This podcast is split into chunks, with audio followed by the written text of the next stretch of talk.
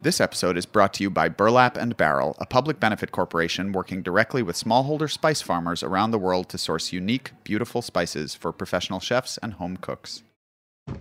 This week, on a special bonus episode of Meat and Three, we find out how Brexit could be changing the way that Brits eat. If you're not getting your food from the European Union, where Britain gets 30% directly, well, where are you going to get it from? As I put very succinctly, bye bye fresh peaches from Italy, hello tinned peaches from Florida. Bye bye fresh oranges, hello tinned oranges. Bye bye free range beef, hello hormone injected beef. Tune in to hear about the UK's struggle to stabilize its food system on Meat and Three, HRN's weekly food news roundup. Available wherever you listen to podcasts.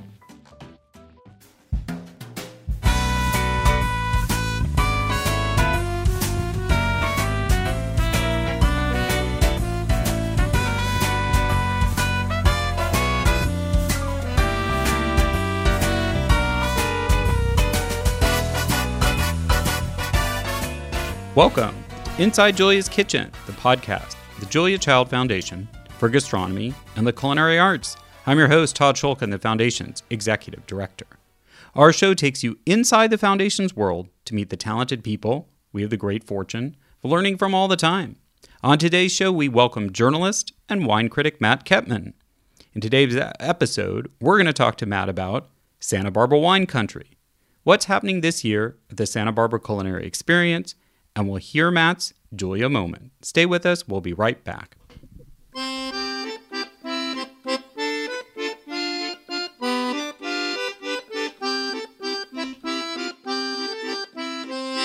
As always, we launch the conversation with an inspiration from Julia.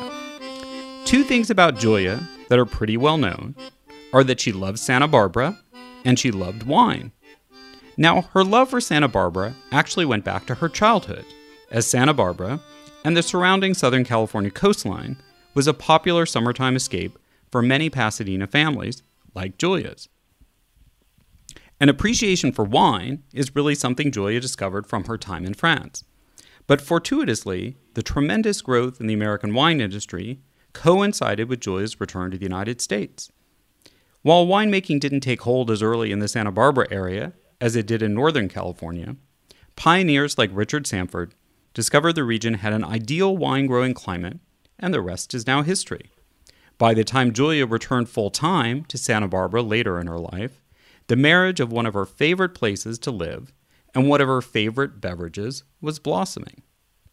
Someone who both knows his wine and knows the Santa Barbara wine region well is journalist Matt Kettmann. Matt is a senior editor at the Santa Barbara Independent and a contributing editor for Wine Enthusiast where he reviews more than 200 wines each month and covers the culinary culture of the Central Coast and Southern California, which is our exact topic for today. He's the author of the soon to be published comprehensive guide, Vines and Vision The Winemakers of Santa Barbara County. We know him best through his generous service on the advisory committee for the Santa Barbara Culinary Experience, which is organized in partnership with the Foundation and is happening March 13th to 15th, 2020. Check out all the details on sbce.events. He joins us today to share the inside track on Santa Barbara wine and the Santa Barbara culinary experience. Welcome to the podcast, Matt. Thanks for having me, Todd. It's our pleasure. It's really nice to be so, here. let let's start with some context. Can you kind of help us put the Santa Barbara wine region into the sort of national wine scene? Where where does it sit, and how does it measure up? Um, you know, I'm I'm biased. I live here, and I kind of cut my teeth on uh, on drinking Santa Barbara wine. But uh, in my opinion, um, we are making some of the best wine, certainly in the country, if not in the world, uh, and especially uh, for the prices that are still a, a, little bit lower, if not much lower, than places such as Napa and even Sonoma. Um, so I think on a general national scale, um, we represent still quite a bit of value um, and uh, you know really some some really excellent styles of wine. The really the story you'll hear if you if you come to a tasting room in Santa Barbara, almost any tasting room is going to tell you this initial story, which is that uh, Santa Barbara County is the only place on the west coast of the entire Americas where the mountains are turned east to west rather than north to south. So if you think about it from Alaska to, to Chile, mountains are all running north to south, and so they block the interior valleys uh, from from the ocean from the direct ocean influence. Um, but in Santa Barbara, the mountains, thanks to the San Andreas Fault and you know geologic history, have turned, and so they open onto the ocean uh, near Lompoc and Santa Maria. And so that means you have this incredibly cool influence on the far western side of the valley. But as you creep up the San Ynez and Santa Maria valleys, um, it gets warmer and warmer and warmer as you go. And so over the course of about 30 miles, you're getting almost a degree difference um, as you go inland. And so that means you can grow, you know, cool climate loving varieties like Pinot Noir and Chardonnay uh, on the west end. But you can also grow warmer loving uh, grapes like Cabernet and Sauvignon Blanc on the east end. And so you have this, uh, you know, really amazingly diverse uh, display of, of wines uh, and wine styles uh, that is really kind of unrivaled anywhere in the world. So if you like, if you like Pinot and your spouse likes Cabernet um, and your cousin likes Syrah, you can all find something happy uh, here in, in Santa Barbara. So it's really as diverse a wine region as there is on the planet, really. And I think that's not that's not just a subjective take. That's I think a pretty objective um, understanding at this point. Uh, so that's, I mean, that's what really makes this especially unique here. Well, and that's what I was going to ask. Do you, do you feel like obviously you're based in Santa Barbara, and you, while you write nationally, like for wine enthusiasts, do you feel like your colleagues who are not Santa Barbara biased do now recognize the the sort of you know elite, whether it's world class or not, but competitive nature of the wines coming out of Santa Barbara? Uh, definitely, recognize the competitive nature. I mean, I think it's always uh, it remains a work in progress. I mean, part of the the good thing and the bad thing here is that many of the wineries are extremely small compared to what you see in Napa and Sonoma. Uh, even like Washington State, the wineries tend to be much bigger. So they're only making you know a few thousand cases uh, a year, and so the wine doesn't get out a lot of the area. Um, it'll get to LA, it'll get to San Francisco, and to some extent it'll get to New York but you know our broad distribution wines just don't really exist. There are there are some exceptions, but they're kind of few and far between, and the real quality is typically on that lower production end. So some of the best wines that I'm tasting regularly aren't really being seen by other people because they just don't. There's just not enough of them. Uh, and so it's an interesting situation where I think when people do taste the wines, they really do kind of un- un- understand that there's something special going on here um, you know, what Santa Barbara really is a leader on these days is making uh, a style of wine that I've come to like a lot, which is kind of a lighter, brighter, acid-driven, energetic style of wine versus the kind of really rich, unctuous stuff that you get out of uh, Napa and Paso Robles and places like that, which are also can be delicious. Uh, but the you know the, what, what what happens here is that because there's such a cool coastal influence, even into the deeper parts of the of the valleys, um, you know, still getting really cold at night. So you're really capturing freshness here better than you really can in most other places. So um, a lot of the wines are a little bit more, you could say, European in style, but they still have plenty of that California sunshine effect. Um, and people, it's it is people are surprised just to look at the data to see how cold it is here, actually compared to almost anywhere in the state. It's colder here than it is in Sonoma most of the time. It's colder here than it is in Mendocino, just because those mountains open right onto the ocean. You know, the valleys just suck up that ocean air. So obviously it does get warm in the summertime from time to time, but still that warmth period is kind of a small part of the day. You know, you're, you're dealing with, you know, fog in the morning and wind by the early afternoon. So um, you got to wear your jacket. Uh, if you're in the Santa Rita Hills, you're wearing your jacket in the deepest of summer oftentimes because it's, it's still cold. So um, that's really surprising to everybody because people think, oh, Southern California must be, it must be warm. Um, and the reality is that it's, it's really not that warm at all. So um, anyway, so those I think those fresh styles are something that's that's you know being kind of mastered here, um, and it's and it's a style that's a lot more uh, I think kind of older world and, and European, and um, and I think when people appreciate that, and and and you often I find that people critics and somms and people in the wine industry kind of start to appreciate that style before the general public.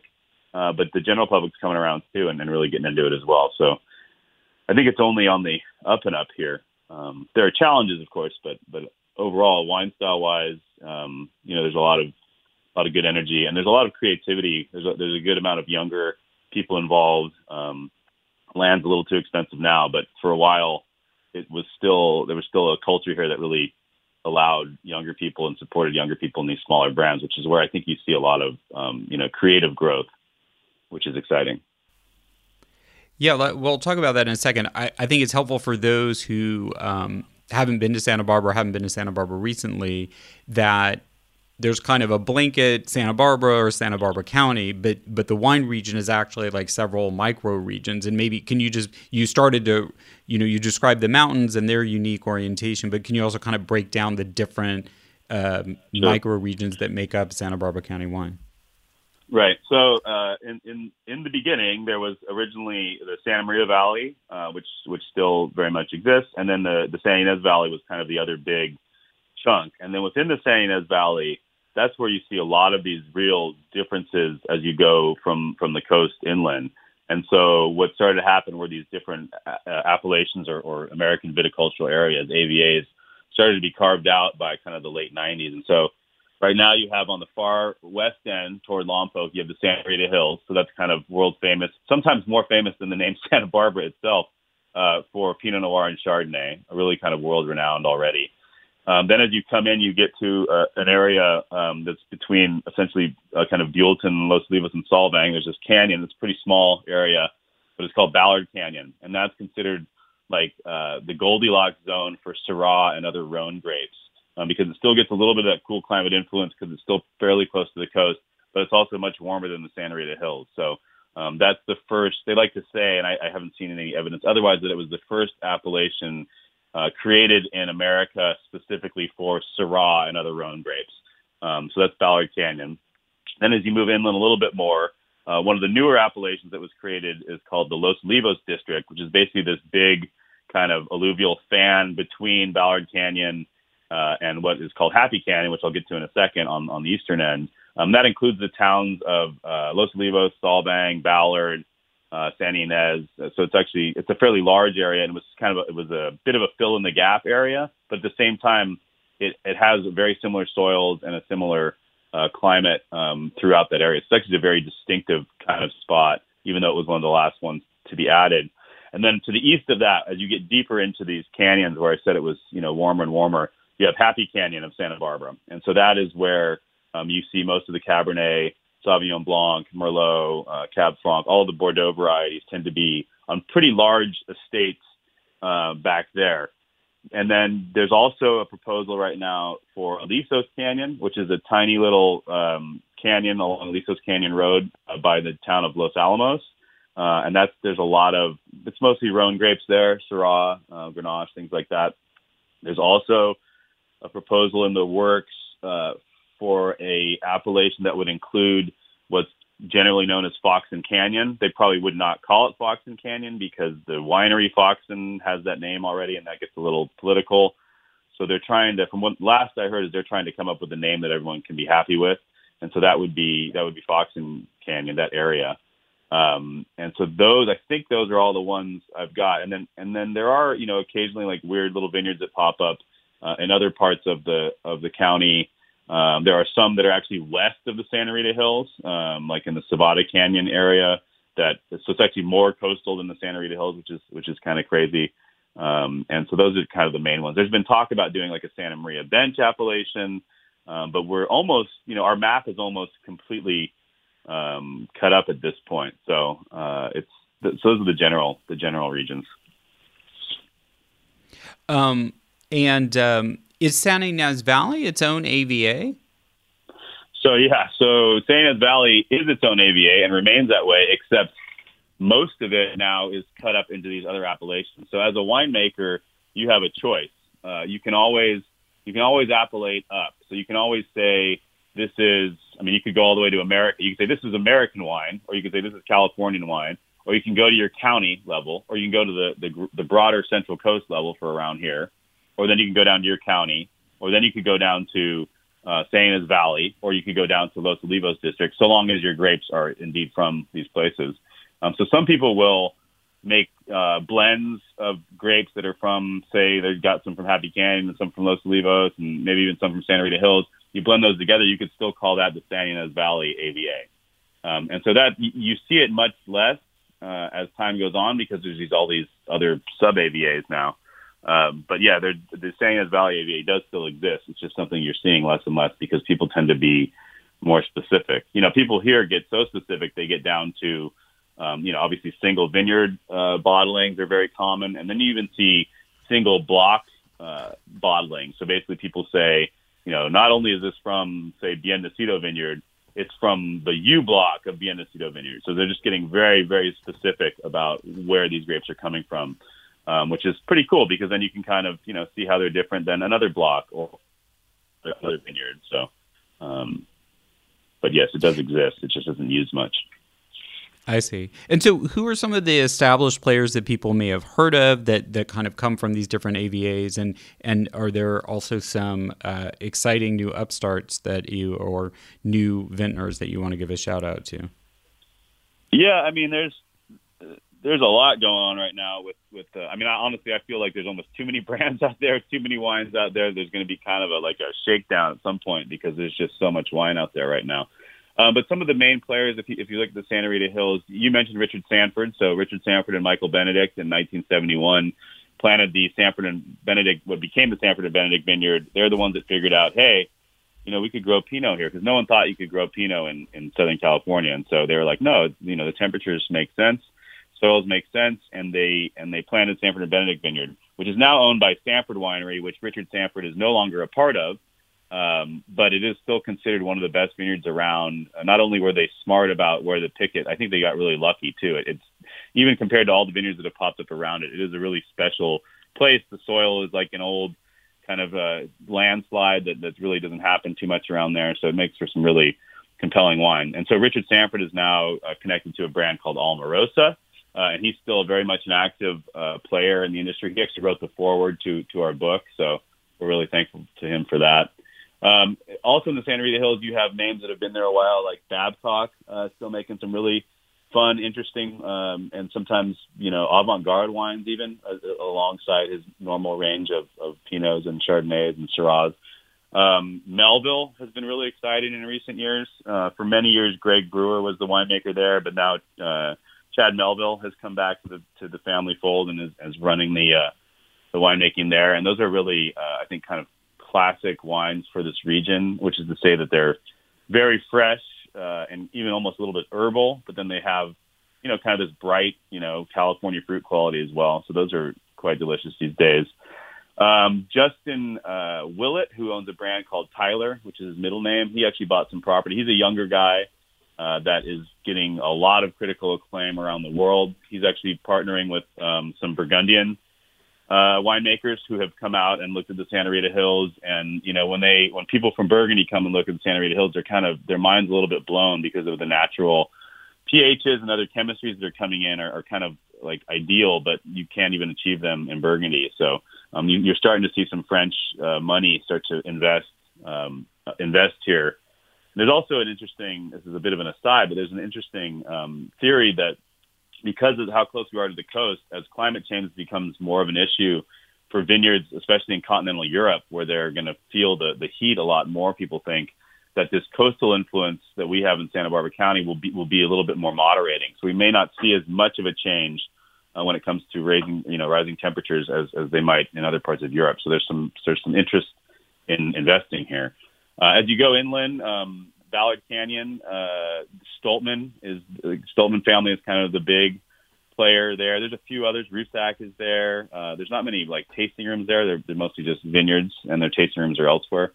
Uh, but uh, Stolpman is really doing a lot of interesting stuff, both uh, more on the classic uh, Syrah styles of wine, but he's doing a lot of like uh, you know, no sulfur, kind of natural leaning wine styles that are that are pretty interesting. Um, so he's fun to watch both, kind of from a classic and a, and a more avant-garde or creative label. Um, and so then what else is there? There's if you get into Los Olivos district, Fred Brander is kind of one of the pioneers of that area, and he's the one that really pushed for this district to be created. He makes something like 16 different Sauvignon Blancs, but he also makes some some Cabs and Merlots. He's a really well-known name. Uh, and as you get into Happy Canyon, you have names like the Grassini Family Vineyard, um, Happy Canyon Vineyard is a vineyard back there, and Star Lane Vineyard is also uh, back there. One of the most beautiful properties I've ever seen in my life anywhere in the world. Uh, backs up in these kind of undulating vines, back up to Figueroa Mountain that's just framed by this huge mountain. there's a beautiful winery there. Um, unfortunately, all off limits to the public, uh, but a really amazing spot. And then as you get into Santa Maria Valley, which is uh, north of Santa Ynez Valley, and a much wider mouth valley, so there's less.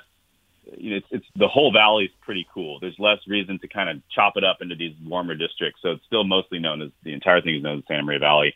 Um, you have the Bien Nacido Vineyard, which is the most vineyard designated vineyard in the world, they say, which means that more people, more winemakers buy grapes from there and then put the name of that vineyard on their label than they do from any other vineyard in the world, which is which is a pretty impressive claim, and again, one I've never seen be refuted. Um, so the Bien Nacido Vineyard, they actually started their own estate brand about a decade ago. So there's a Bien Nacido brand that's really quite solid. But then almost any any winemaker that's making Bien Nacido fruit uh, is is making some really amazing wines. Uh, and so, you know, there's some younger people are getting getting a crack at that. Um, some guys I've come to know pretty well. They have a label called Scar of the Sea, and they make uh, some really fantastic old vine uh, Chardonnay and Pinot Noir from Bien Nacido.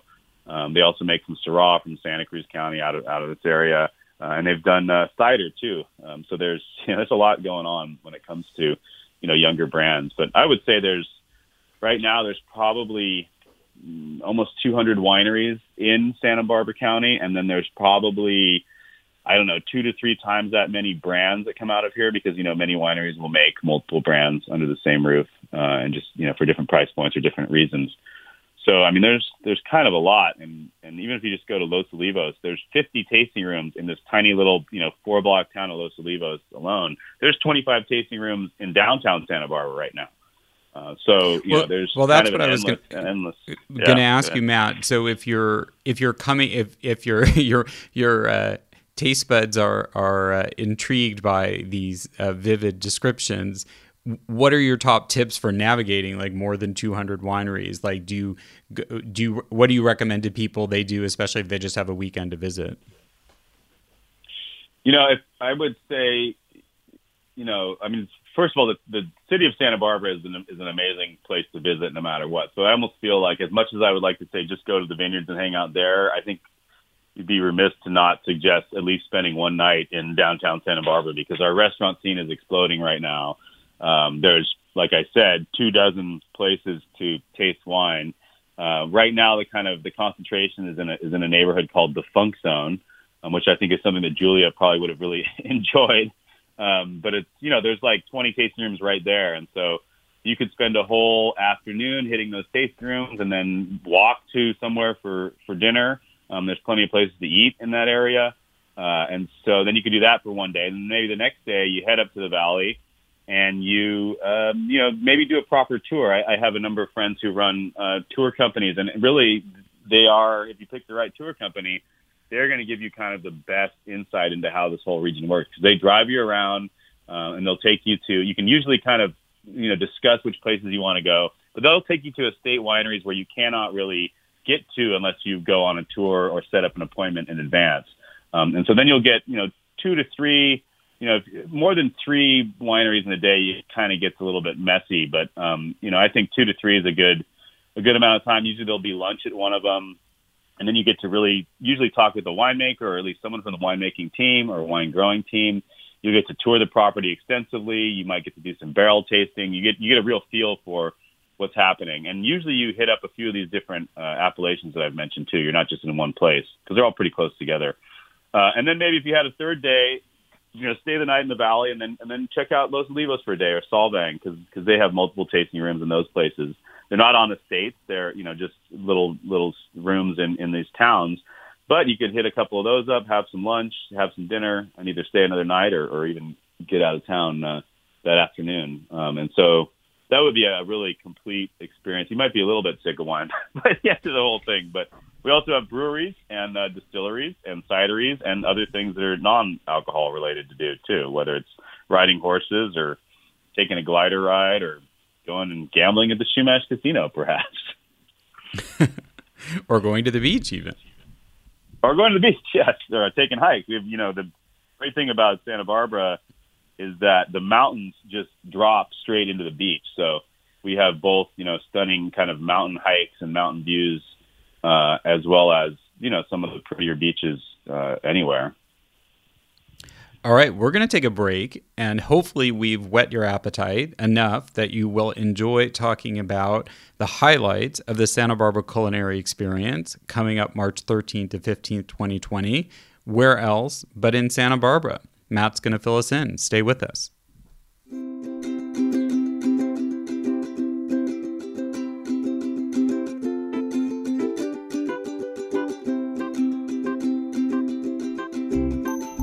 I'm Ethan Frisch, co host of Why Food and co founder of Burlap and Barrel, a public benefit corporation working directly with smallholder spice farmers around the world to source unique, beautiful spices for professional chefs and home cooks. We set our partner farmers up to export their own crops for the first time, and they get access to a whole new market here in the US, and we get access to spices that other companies can't source.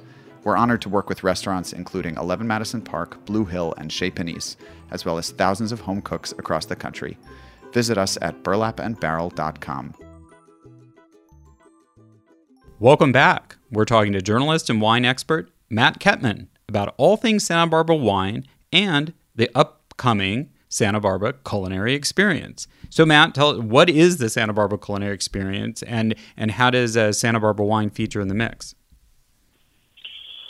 So, Santa Barbara Culinary Experience is an offshoot of, of the Julia Child Foundation, and there was something that was done a few years ago that they did at the Bacara a couple um, a couple weekends in a row, or a couple of years in a row on the weekend, um, and that that was I think moderately successful, but it, but it sounds like they put it to bed for a while, and now we're bringing it back in, in a really big way, uh, in which you know Eric Spivey, who's our chairman, was a good friend of Julia uh, and he uh, has organized a, a pretty strong team. Again, I'm a little biased I'm on the team, but a strong team of kind of um, restaurateurs and journalists, uh, PR people to really kind of bring this event uh, to the high class potential it, it has. Because, like I said, the, the, the food scene here is thriving.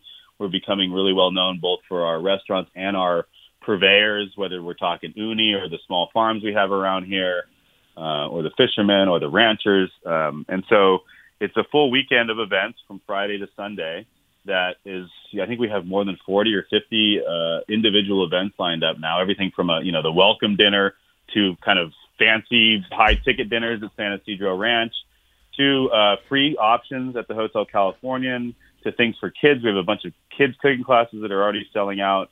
Um, so there's there's quite a bit of, of, of stuff, and I was proud to kind of put together the most of the wine wine programming for the for the event. And so the what I focused on was putting together a few um, few wine panels that I thought were you know both things I was interested in, and, and I think that other people who are way into wine would be interested in, and then also some panels that are more kind of um, open to you know people that are getting new to wine, you know, more newbies. So we, I kind of thought about it in two tracks. One was kind of like the intro track, and one was kind of the expert track. So we have uh, we have four of these panels that are that are going on that I was involved with. Um, one of them is, is Santa Barbara Wine uh, 101, uh, where we have uh, a we have a, a winemaker or a wine winery representative from each of the appellations that I mentioned, and then some. So even some of the appellations that haven't been created yet, we, we got some people from from there, and so they'll all be pouring a wine and talking about it. Uh, and the moderator is uh, Sonja Magdevski, who's also a, a winemaker and a journalist up in Los Alamos. Um, and all of the, I'm not making, we're not making a big deal about this, but it's interesting to note that all of the panelists are females. Uh, Santa Barbara County has been a leader in um, having, you know, elevating uh, women winemakers, but we don't want to make a big deal about it because they don't like to be called women winemakers for obvious reasons. So uh, we're just kind of putting up all these women and letting the uh, audience judge themselves what they what they think about that. But they're going to be pouring some really excellent wines, and that's kind of our introductory course where they'll talk about each appellation, and you'll get to try a range of white and red wines uh, from that. Um, at the same time, I'm going to intro that panel, and then I'm going to run over to uh, the Melville tasting room, and we're doing a cool climate Syrah and charcuterie panel. So, cool climate Syrah is, is kind of my favorite wine. It's also a, a favorite wine of many sommeliers and, and wine people. Uh, it's you know it basically means Syrah grown in, in cooler areas, and you get these really unique herbal, peppery, uh, characteristics, oftentimes very gamey, almost like raw meat flavors out of it, um, which is a lot like what uh, Cote Rôtie and Cornas, some of these original Syrahs from France taste like. Um, but in California, a lot of the Syrahs have kind of become riper in style but these cool climate ones I, I think are totally fascinating. It's a very divisive wine. People kind of either love it or hate it. Um, but it pairs perfectly with charcuterie. So we have a couple chefs who make charcuterie here in, in Santa Barbara County, and they'll be there when we'll be pairing some of that charcuterie with with about five uh, different Syrahs. So that should be that should be a lot of fun. Um, then in the afternoon we have two more panels. One of which Doug Margerum, who's a winemaker here, is running. He's doing a uh, like a GSM uh, blending class. So GSM is a, a Rhone style of wine that's Grenache, Syrah, and Mourvedre, and so he's getting he's pulling samples of I think barrel samples of Grenache, Syrah, and Mourvedre, and then participants will be able to kind of mess around with with the blends and, and see what what they like. So it'll be a real hands-on seminar, and then uh, also in the afternoon we're having what what I'm calling uh, Pinot Noir through the ages. So we have um, panelists. So representing the 1970s is, is Richard Sanford. Adam Tolmach from the Ojai Vineyard is, is 1980s. Uh, we have Greg Brewer from Brewer Clifton is representing the 90s. We have Justin Tyler or Justin Willett from Tyler Winery representing the 2000s, and I got my friend Mikey uh, Giugni who runs uh, Scar of the Sea that I was mentioning. He's doing the 2010s. He's kind of the, the newest wave, um, and so they'll all bring a wine. Hopefully, they'll bring some of them will bring some old wines, but I'm not sure. I can't promise that. Um, and they'll be talking about uh, you know what Pinot Noir making has, has been like over the last you know 40, 50 years how it's emerged, how it's changed, that sort of thing. And so those are the main wine panels. There are some other wine things happening. There's some wine dinners, um, but those are the those are the ones that I was involved with, and I think are going to be pretty pretty exciting. That is definitely a very appetizing uh, rundown of uh, more things than y- one person might be able to, to do. And then you mentioned yeah. the the opening uh, night reception. I think is also a great. Um, you know, if you can't be there for the whole weekend or just up there Friday evening, right? That's very wine focused as well. Can you describe what happens on the opening reception? Yeah, that's that's a uh, it's a, a, a big evening where I think we're going to have something like I forget if there's 20 different wineries. So Jackson Family Winery is one of our is one of our main sponsors, and we're very gracious to them for for supporting this evening. So they'll have some of their brands there, but then we also have uh, brands uh, like Lieu Dit Winery, Hanada, uh, Foxen will be there, Pence will be there, um, Sandhi will be there, Buttonwood will be there. So a lot of these classic names uh, that you know you, you've heard of, and there's there's the kind of the new generation. There's the there's some of the pioneers there.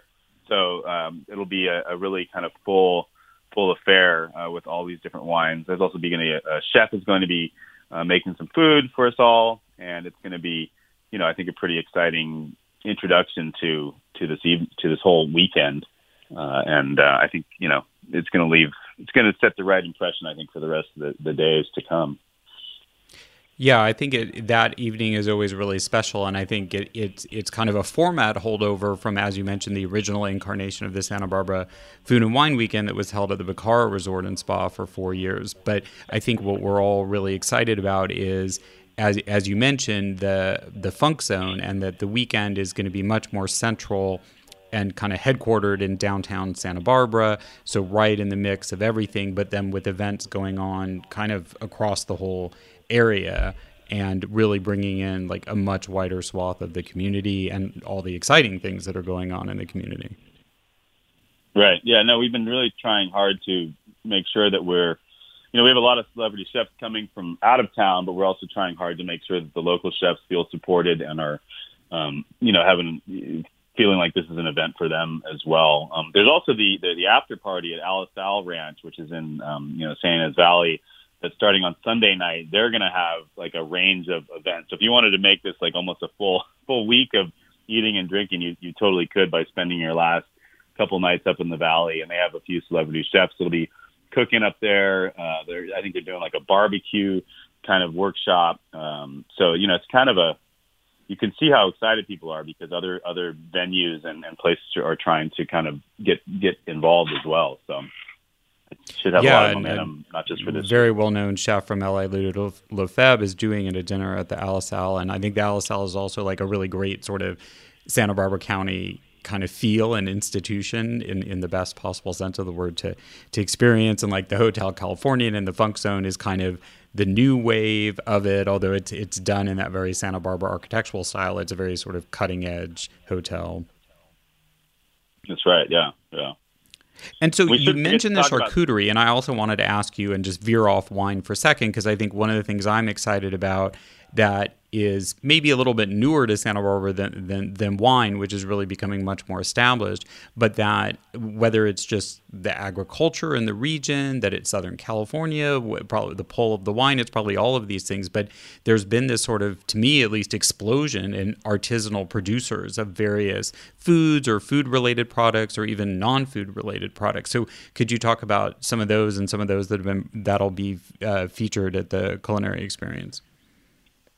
Yeah, th- so I mean, we've seen it all kind of goes hand in hand with I think really the development of wine country. I've seen this happen in other regions where kind of wine country comes up and then uh, the food scene kind of follows after. Uh, and so what you've seen here is, is the growth of, of restaurant culture, and then supporting that restaurant culture are these are these artisans and these purveyors who um, have really kind of you know picked up the charge and and, and are working uh, to both raise the animals and then, and then treat them in ways that are that are pretty fantastic. So um, you know there's everything from like Rancho San Julian, which is a um, you know a, a ranch in the kind of the, towards Lompoc that that raises cattle and then they sell you know their beef at the at the farmers market. Um, and then there was uh, the Valley Piggery was uh, is a guy that raises pigs, and then and you could get on kind of like a, almost like a CSA type club thing where you could buy you know cuts of, of pork from him. And then where you really start to see the kind of charcuterie happening to me uh, are these uh, are restaurants really. So you know one of the best examples is um, Jeff and Janet Olsson at Industrial Eats, which is in Buellton. I, I think one of the best restaurants anywhere. Um, very casual. You know, you walk up and you get your number, and they and they bring your food out. But the but the food's fantastic. A lot of it's wood fired. But Jeff has become a master in making all types of different charcuterie. Just a really creative guy. So he'll be one of the ones that, that's at our charcuterie and Syrah tasting. Um, and so he's making fantastic stuff, and and and really kind of um, he's open to selling, you know, kind of anything that that people are people are up to around here, and, and we're starting to see creativity um, even from from the ocean. So I was just uh, a week a week ago uh, today was at um, at the Cultured Abalone, which is a abalone growing operation up the Gaviota Coast a little bit, and Stephanie Mutz, who's kind of a fairly well known uh, urchin diver here, uh, female urchin diver. Um, she's really made Santa Barbara sea urchin uh, super popular around the world, a lot due to her just you know going out and, and hitting the pavement and, and being ready to speak about it. Um, she and her team have, and her, her business partner Harry Liquornik, have figured out that you know the urchins we eat uh, typically are red urchin, um, but there's also this purple urchin that has really kind of exploded in recent years because their main predator is is has missing from the from the ecosystem at the moment for for unknown reasons. It's a starfish that has disappeared and hasn't come back. So these purple urchins kind of make barrens out of the, the kelp forest and and they push out some of the red urchins. So anyway, they're not really good uh, in in from the wild. There's only like one in twenty of the of the purple urchins have enough meat in them to eat, um, uh, you know, as uni. But they've realized that if they take these purple urchins and fatten them up at um, at this cultured abalone spot, they become extremely tasty, even tastier than the red urchin, and they're actually easy to deal with. So they're creating this entire new market uh, for for purple urchin, uh, and they've actually their, their main challenge is that they've been too good about it. Now there's too much demand for what they're actually producing. So, um, so yeah, you're seeing people that are really thinking outside the box uh, and trying to you know not only make interesting charcuterie and, and artisanal stuff, but to actually you know look at the ecosystem and say, hey, what what's a win-win here? So they, they're they're basically doing this, hoping that it helps with kelp forest regrowth, uh, and then also making this really delicious food that's never really been on the market anywhere before, um, and that's all coming right out of the Santa Barbara water. So it's it's a pretty exciting place to be right now. And yeah, well, I have to ask, what what do you feed a purple sea urchin to fatten it up? So they feed it four different types of kelp. Um, so the so the abalone farm um, both has a, a kelp harvesting permit to feed the abalone, and they also grow a couple of the red types of of, of kelp um, of seaweed to to feed them. So it takes about ten weeks, sounds like, to, to get them from you know kind of uh, not much meat inside to to fatten them up because they're they are um, they're gorging type animals. So they you know they're very opportunistic. When food is there, they eat like crazy, and then they spawn, and that's kind of it. Um, so they realize that actually they love to eat that food super quickly, and so that's why it only takes about ten weeks to, to turn them into you know pretty delicious little items there. So um, so yeah, four different types of seaweed basically. Well, and and why don't they? Is that that they're kind of relocating them from where they'd be naturally in the wild to a place with a concentration of food? Is that really the main difference of what they're doing? Uh, yeah, they're taking them out. They're harvesting them from the wild and then taking them onshore to this. So the, so the abalone uh, farm is onshore. There's just a bunch of tanks, and so they're putting them in these tanks and then and then feeding them this this seaweed. And they've been very. There are some other uh, operations that are that are trying to do this now. But from what I hear, those people are using um, like pellets and kind of fake food to fatten the urchins. And these guys are very, um, you know, conscious about the environment. And they didn't want to use fake stuff, so they're using real seaweed to fatten them, and they're and they're getting, you know, quite quite outstanding results. Uh, just this is this project is less than a year old, um, and it, but it's you know they're already popular in New York, in L.A. Um, but like I said, their orders are just are they're too big to to handle at the moment because they still only have like six tanks. So they're they're kind of trying to figure out how to expand operations a little bit too. Wow, that's fascinating. I knew about Stephanie and, and what she's doing with the uni, but I had not heard about this. That that sounds very interesting and very exciting, and just one example of all the the different interesting things that are are growing and fascinating about the Santa Barbara County wine and food scene. And so I wanted to also ask you kind of your as a member of the advisory committee and the fact that you know we've kind of tackled this let's do a food and wine weekend in santa barbara that's bigger and better and super comprehensive and um, it's a little bit of a big mountain to climb but like for you as someone already very you know invested in particularly the wine scene there and as someone who lives there like what do you kind of hope comes out of this inaugural like big food and wine weekend um, you know, I, I think it just. I hope it continues to just shine a light on, um, you know, w- what's happening in Santa Barbara, and I hope it shines that light a little more brightly than than than. I mean, I think a lot of the people that live here appreciate that some cool stuff is happening, and we get a you know a, a decent amount of traffic, especially from Los Angeles on the weekends. That, that I think people are starting to figure out that this is really a, a thriving food scene. But I don't get the sense that you know broadly Santa Barbara is known as as a, a foodie, uh, you know, kind of capital. Um, and I, but I think we very much are in that running right now. Um, I mean, there are challenges here to the restaurant culture. It's hard to labor is a, a constant issue. It's hard to find and retain good staff because it's a very transient um, city. Uh, housing is extremely expensive. Uh, everything's expensive, so it's hard to get you know these not super well paid positions to, to, to stick around. So we have some challenges, but on the on the other hand, we have some extremely creative chefs. We have some extremely unique ingredients, as I was just explaining, uh, and we have uh, you know a really supportive culture from from the wine community and, and the overall beverage and, and farming community to really kind of make this happen. I mean, in a lot of ways, you know, farm to table cooking, which is what everyone talks about. I mean, that really has a lot of roots in, in Santa Barbara, where our farmers market has been, you know, one of the coolest things to do in town for for decades. And um, so that's you know that's something that I think more people should uh, appreciate, and I and I think this weekend will only help to you know kind of ring that bell a little bit louder, um, and hopefully also encourage you know I think it even even chefs who are successful here sometimes it helps to have encouragement or inspiration from other chefs who come to town and, and do some do some fun stuff, and I and I I won't be surprised if there's a lot of um, collaborative relationships that emerge out of out of this weekend, where maybe some of these you know celebrity chefs from LA um, team up with some of our uh, local chefs and um, and you know kind of go do some stuff into the future. So, and I also hope obviously it becomes a really successful annual event.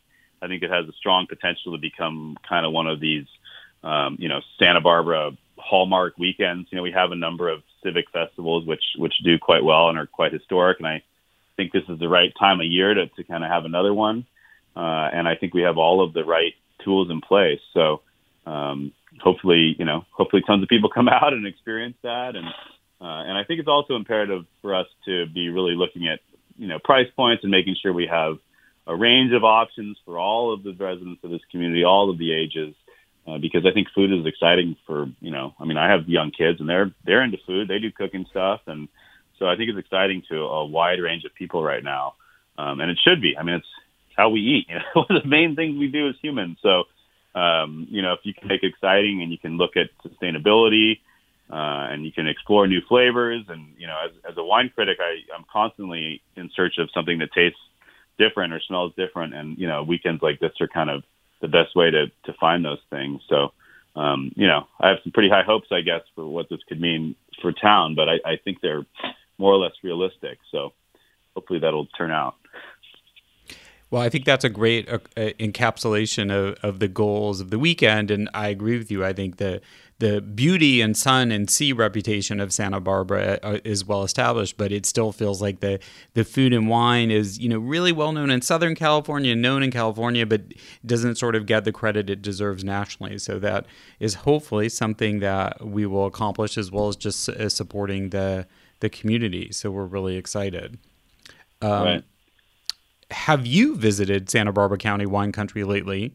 Do you have a favorite wine or winery from the area? Send us an email or even a voice memo to contact at juliachildfoundation.org.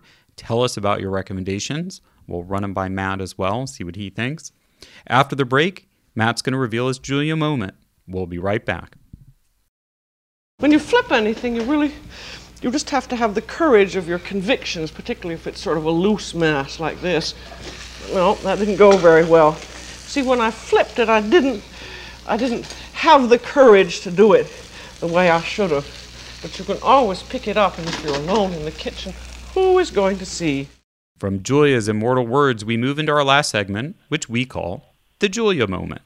Here's when we ask our guests to share their favorite Julia memory, moment, or how she's inspired them in their career. All right, Matt, it's your turn. What's your Julia moment? So I have a kind of a couple. I remember uh, watching Julia Child in my in my grandmother's house for some reason. I was just thinking about this. I'm like, you know, I remember watching her somewhere, and it was it was definitely uh, in my grandmother's house. It would be on, I think, in the afternoons or something. And I and I, at the time, I was a little young and was like, who is this lady? It's kind of a funny lady, and she's cooking. Uh, but then going forward, um, you know, two more things. One was that uh, we were watching the movie Julia and Julia when my wife uh, went into labor with our first son. So uh, that was pretty cool, and that was really, I think, an eye-opening movie to revealing, um, you know, what Julia Child was like to the mass mass public um, as a, as a person. Um, and so that was, I found that to be a fascinating thing. And then another, kind of the third thing was that a, a good friend of mine, uh, Abby, used to work at the Smithsonian, um, and she was involved in putting together Julia's um, uh, kitchen exhibit there, or at least refurbishing it or whatever. And so I, I went and visited her there one time, and she took me to it, and I was struck that uh, not only how cool that is as, as an exhibit, but that it's the most visited exhibit at the Smithsonian or something like that. So it made me realize, you know, how big of an impact that Julia Child had. And since then, I've read uh, numerous books. I've interviewed some of the people with the foundation and some of the authors that have written about her, and it, it just has become kind of a fascinating life to me, and it's also opened me up to reading, um, you know, uh, people like MFK Fisher and and other other other writers, food writers that I never would have uh, really tuned into um, if it wasn't for you know being inspired by Julia to to go down that route that road. So those those are great. Yeah. No, I just for technical clarity, it is the most visited exhibit at the American History Museum, which is part of the Smithsonian. I, yeah, I'm not. I don't think we can yet claim that it's the most exhibited visit, uh, most visited exhibit at the Smithsonian, but I believe it still is at the American History Museum. Well, those are great, okay, great. connections. Yeah, no, I mean, and then, and I, I really am remiss. You know, I was in, I've been in Santa Barbara since '95, and then, I mean, I've been at the newspaper since '99. So I was around when she was around here, and I'm, I'm kind of, uh, I'm bummed that I never got to interact with her because I hear she was uh, quite a, quite a person. But I, but I hear the stories all the time, and actually being part of this, uh, the advisory board here has been, you know, really kind of a cool way to, to connect with her. Um, you know, even though she's no longer with us. Um, so to hear all the stories and um, it, you know, it's a cool, it's a cool connection. Well, and the genesis of the Santa Barbara culinary experience comes from what event could we do to celebrate Julia Child's legacy in Santa Barbara? And the idea was really like, well, let's do an event that Julia would have liked to go to. And so I think the whole idea of the weekend is really channeling her spirit, both her connection to Santa Barbara and all the things that she loved to enjoy and, and promote. Right. No, and I think we've done a pretty good job of pulling that all together. So hopefully the uh, the crowd show up and support what we've developed, and, and I'm pretty sure they will. So, well, thanks for joining us, Matt, to talk about it. My pleasure, Todd. It was a lot of fun. Thanks everyone for listening and uh, take Matt's advice. Come join us for the weekend. Go to sbce.events to check out the lineup for the Santa Barbara Culinary Experience. It's March 13th to 15th, 2020, just in one month's time. And you can purchase tickets directly from the website. You can even attend a live taping of Inside Julia's Kitchen. And you can see Matt in action at the various wine panels he talked about. Those are all on sbce.events. And Matt and I both hope to see you there. To stay on top of breaking news in the wine world and to track the publication of Vines and Vision, the winemakers of Santa Barbara County, keep up with Matt. He's at Matt Kettmann on Facebook, Instagram, and Twitter, and Kettmann is K E T T M A N N. We're at Julia Child on Facebook and at Julia Child Foundation on Instagram. It's at Julia Child JCF, and I'm at T Schulkin, T S C H U L K I N on Twitter. The Julia Child audio clip from the French chef is used with permission from our friends, WGBH. Thanks to my co producer of the Foundation, Lauren Salkeld, and our sound engineer at Heritage Radio Network, Amanda Wang. Our theme song is New French Horn by Novi Valtorni. Please give us a review, really helps new listeners discover the show. We're on the air on Heritage Radio Network on Thursdays at 4 p.m. Eastern, 1 p.m. Pacific, with downloads available soon after wherever you find your podcast. We look forward to bringing you back into the Foundation's world next time on Inside Julia's Kitchen.